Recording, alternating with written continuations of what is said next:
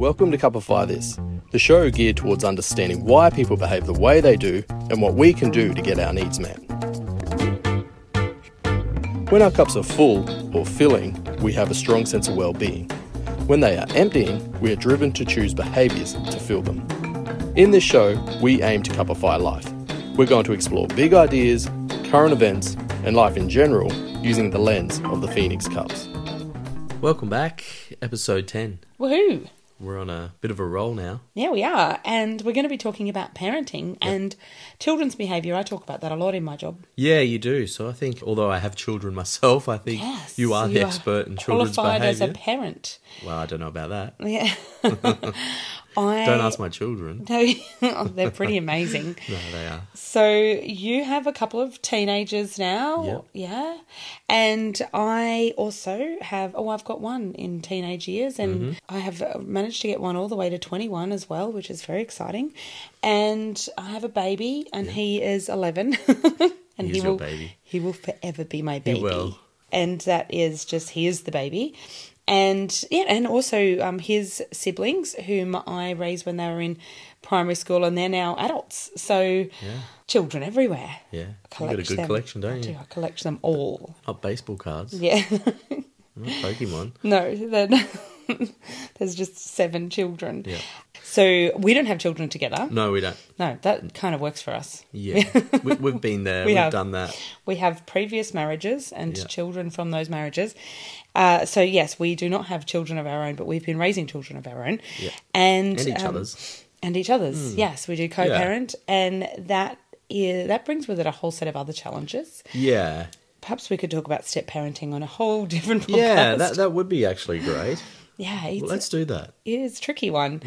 Uh, but I wanted to talk about children's behaviour and parenting when it comes to children's behaviour because I think our best resource when it comes to children's behaviour or the thing that we tend to draw on the most is the way that we were raised, which probably comes from the way our parents were raised by our grandparents and their grandparents. And so when we go back to that default, you know, sometimes some of that worked and sometimes some of that didn't. But Yeah. we have we're we're living in an era where this whole lot of neuroscience is available to us.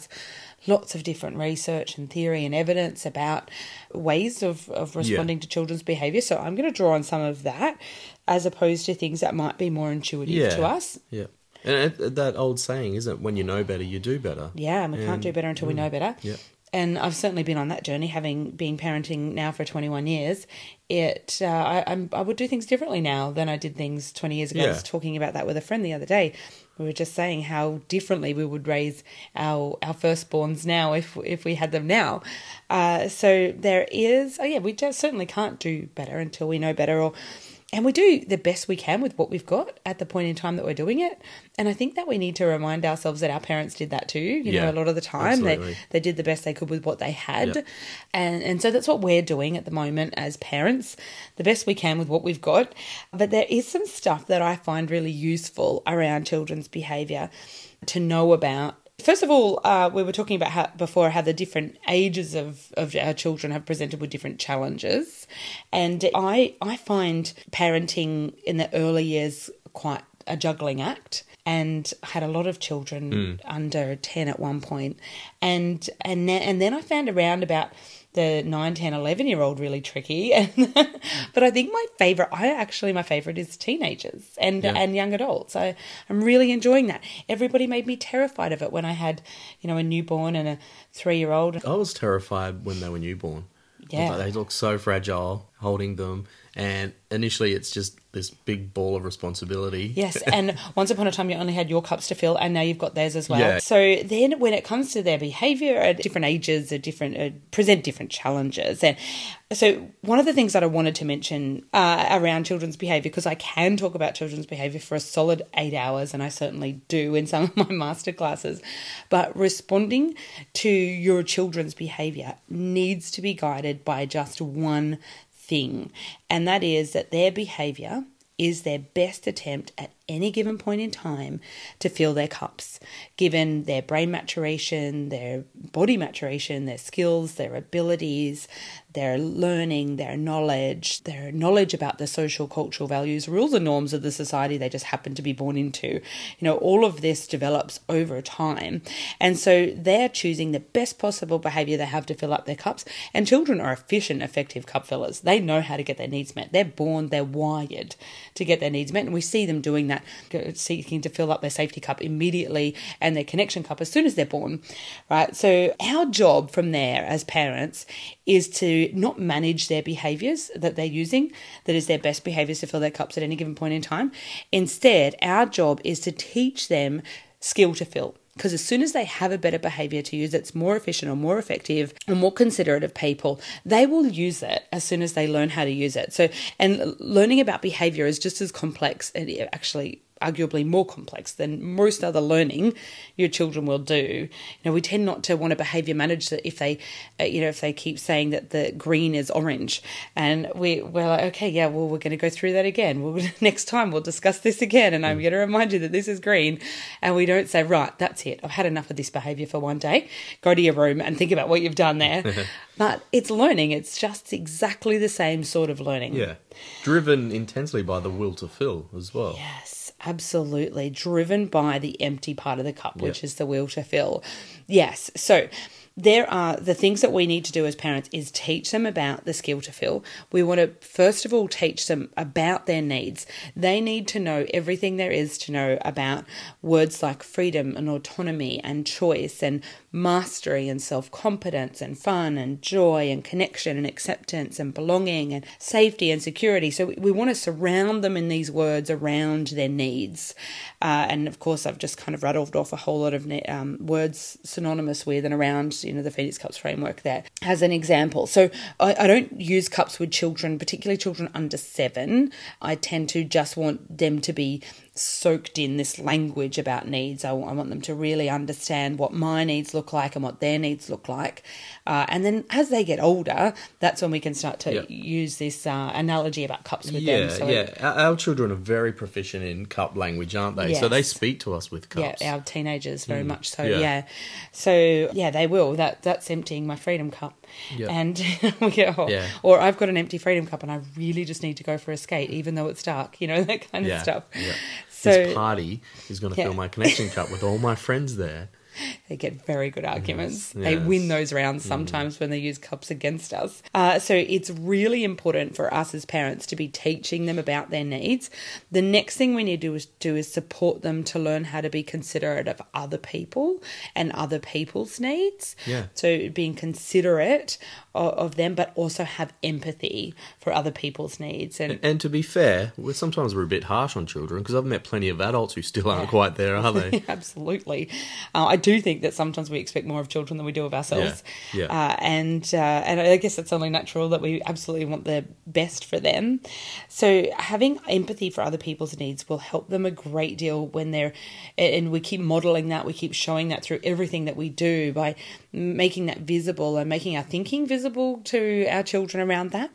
And, you know, sometimes I think we're not getting anywhere. And then other times we have moments like we had recently with our teenager who's, who's being quite badly bullied uh, at school. And, and I don't use that term bully very often because the child that is doing those behaviors always has his or her own set of, of things going on, own reasons for that will to mm. feel driving that behavior to fill up their cup. But the, the behavior has been quite intense and, and impacting on, on my son. And he had this beautiful insight where he said, Do you know what? I think this child is doing this because his cups are empty. His freedom cup is empty and his mastery cup is empty. Yep. And he has a really, um, I've heard that he has a really terrible home situation. Yeah. And, and so he's filling his cup by doing this, by having yeah. power over me. Yeah. And it was really insightful, but it also gave him uh, a perspective where he was able to, mm. to feel like he had a little bit more understanding about why this was happening to him. So having empathy for other people's needs, you know, that was one example in our household recently that was pretty cool, I thought. Yeah, yeah, it was. Yeah. So the other thing I wanted to mention uh, is that And I'm probably just going to talk the whole time, really. I, I was going to end this with, and that was the Sandi Phoenix show, but no, this is Sandi's domain right here. So I'll just hold the things to say, and we've only got a short space of We do, we do. Stop Oh, talking. Yeah. so the other thing is that the most common mistake about responding to children's behaviour is to assume it's attention seeking, and I see this all the time. That uh, I'll ask a parent, or even sometimes a teacher or educator, or somebody working with a child, okay, what the child is choosing the best behaviour they have to get their needs met. Why do you think the child is doing this behaviour? And nine out of ten times, if this person doesn't have cup language yet, they will say to me, attention seeking. The hmm. child's attention seeking. And often that's followed with something like the that said a great deal, oh, you know, he, they're attention seeking and they're just trying to get my attention in any way they can, whether it's good or bad, they don't care. And that's that's said so often that we tend to think that it, there's truth in it. But you know, really, if you think about your own behaviour, you never sort of wake up in the morning and go, "Hmm, my attention cup is low, and I think I might go and do some attention seeking today to fill it back up again." And then one of your friends goes, "Oh, she's attention seeking again. She doesn't doesn't matter to her how we get how she gets attention. Does I, it? I would love to see that in the workplace. Stop attention seeking. you just want it even though it's good or bad. You just, Yeah, it. Yeah, you just want attention. It's not a human motivation. And so if it's not a human motivation, it's not a child motivation because, hey, guess what? Our children are human and they're motivated by the exact same things that we are but when it comes to our cups. Um, they're motivated by connection, safety, mastery, freedom, and fun. So, that being said, children your children are never attention seeking ever what they are doing though is connection seeking Yeah. a lot of the time that they're connection seeking and when uh, when we view a behavior as connection seeking we will tend to that reframe helps us to respond in a much more helpful way Yeah. in a way that supports the child to get their need met Yep. Because we wouldn't want to behavior manage connection seeking would Yeah. we You'd It- feel pretty terrible. Ah, they're just connection seeking. yeah i'll just ignore, Just ignore, ignore, it. They're just connection seeking. it does sound awful. So, yeah, let's call it what it is, and that's connection seeking. But sometimes it's not connection seeking. Sometimes it's motivated by the will to fill one of the other cups. Yeah. So, like rebellion. Rebellion. Yeah. You're a rebel. You were a freedom cup. Oh, yeah. I hear about it from your mum all the time. I get the stories. Yeah, and I can see it. It was from an empty freedom cup. I'd rebel, retaliate, any of those things just to try to get away, get my freedom cup met. yeah. Yeah. And that, and you're still like that, really. Really? Yeah. Yeah, you do. Never. And I, have, you know, our children have big freedom cups as well. A couple of them, not all Yeah. of them. A couple of them do, and uh, and you know about it when they've got a big freedom cup because they're quite spirited and can be a little bit. They can challenge us at sometimes, but it is it's freedom seeking. you just mentioned that the idea of challenging us sometimes. Mm. We have to acknowledge that that is a normal situation. Even the Brady Bunch, they they had disagreements. You know. Well, yeah, whenever we've got conflicting needs, Yeah. it's gonna, you know, there's Yeah. gonna be some tension, Yeah. right? And that's totally normal. And, and talking about that and, and and having conversations around how, well, you know, that this is your needs and this is my needs, and how can we both get them met here? What what compromise can we have? So yeah, you, that rebellion that people, you know, often say, well, they're just being rebellious or they're just rebelling. Well, what is that then? So that's Yeah. freedom seeking, or sometimes it's mastery seeking. Uh, and if it's mastery seeking, how can we support them to feel that self confidence in Yeah. a way that's more skilled? Other things that they could be doing is, of course, safety seeking, or maybe they're fun seeking. Yeah. So uh, rather than attention seeking, I urge you to, to Yeah. look at your children's behavior as Yeah. connection seeking, What's the need seeking. behind the behavior? Yeah, mastery seeking, freedom Mm-hmm. Yeah. seeking, fun seeking.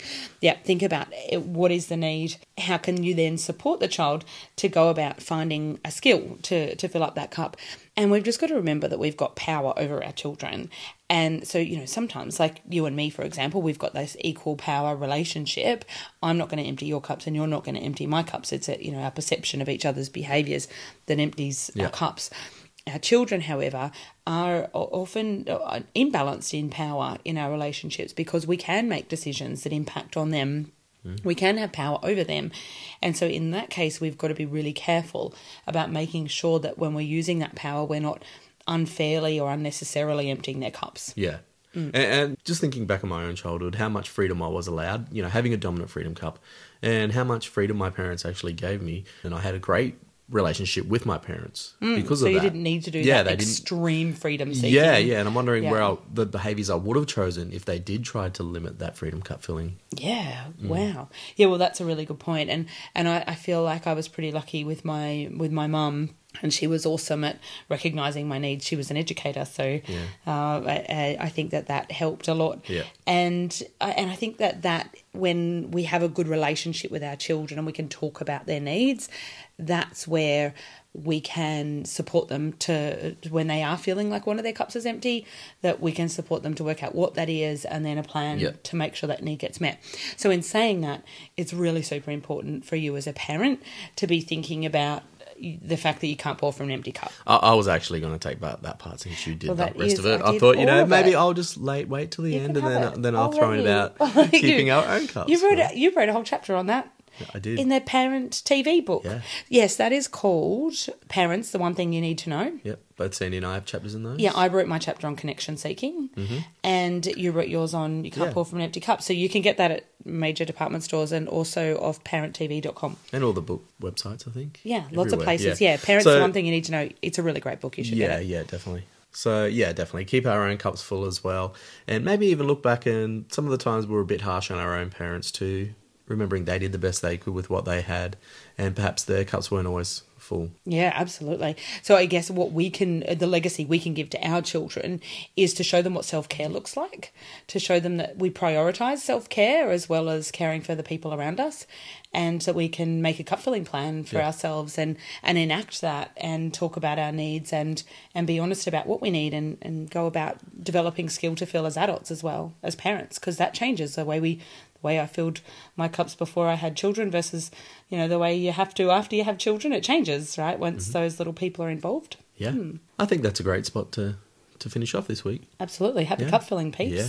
And remember, you can always reach out to us on WhatsApp. So if you download the WhatsApp application, you can message us, you can leave voice messages. Yes, our number on that, you'll find us on 0733050282. And yeah, you could leave us a, a little voice ma- message that we could use on the podcast if Yeah. you wouldn't mind.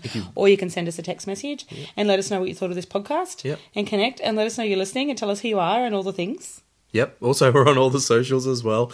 Just, yeah, drop by, say hello. Yes, you can join us on Phoenix Cups on Instagram and Phoenix Cups on Facebook. And don't forget to subscribe. See you next week. See you then. Bye.